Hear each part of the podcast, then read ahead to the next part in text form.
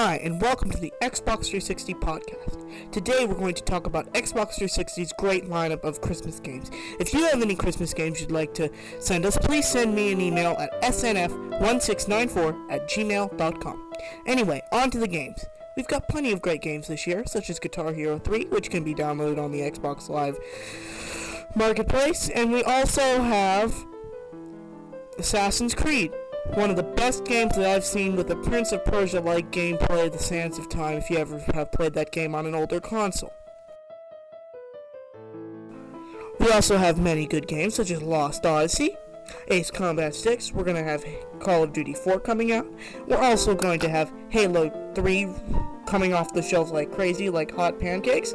We're also going to have many other great titles, many more than you can imagine. And many of your local GameStop stores are starting to get all the pre-orders for all the next greatest games, which I have not learned about yet.